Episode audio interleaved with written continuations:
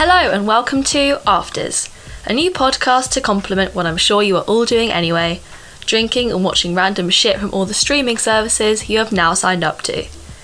Every week, or for however long I can keep this up, I'll be grabbing a drink with someone to discuss a film or TV show.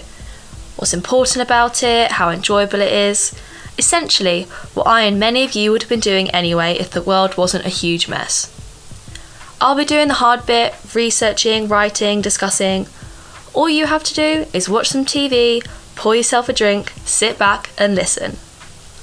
This week we'll be discussing Bohemian Rhapsody and Rocket Man, so I welcome you to give those a watch or use the podcast as a way to decide whether either are worth your time.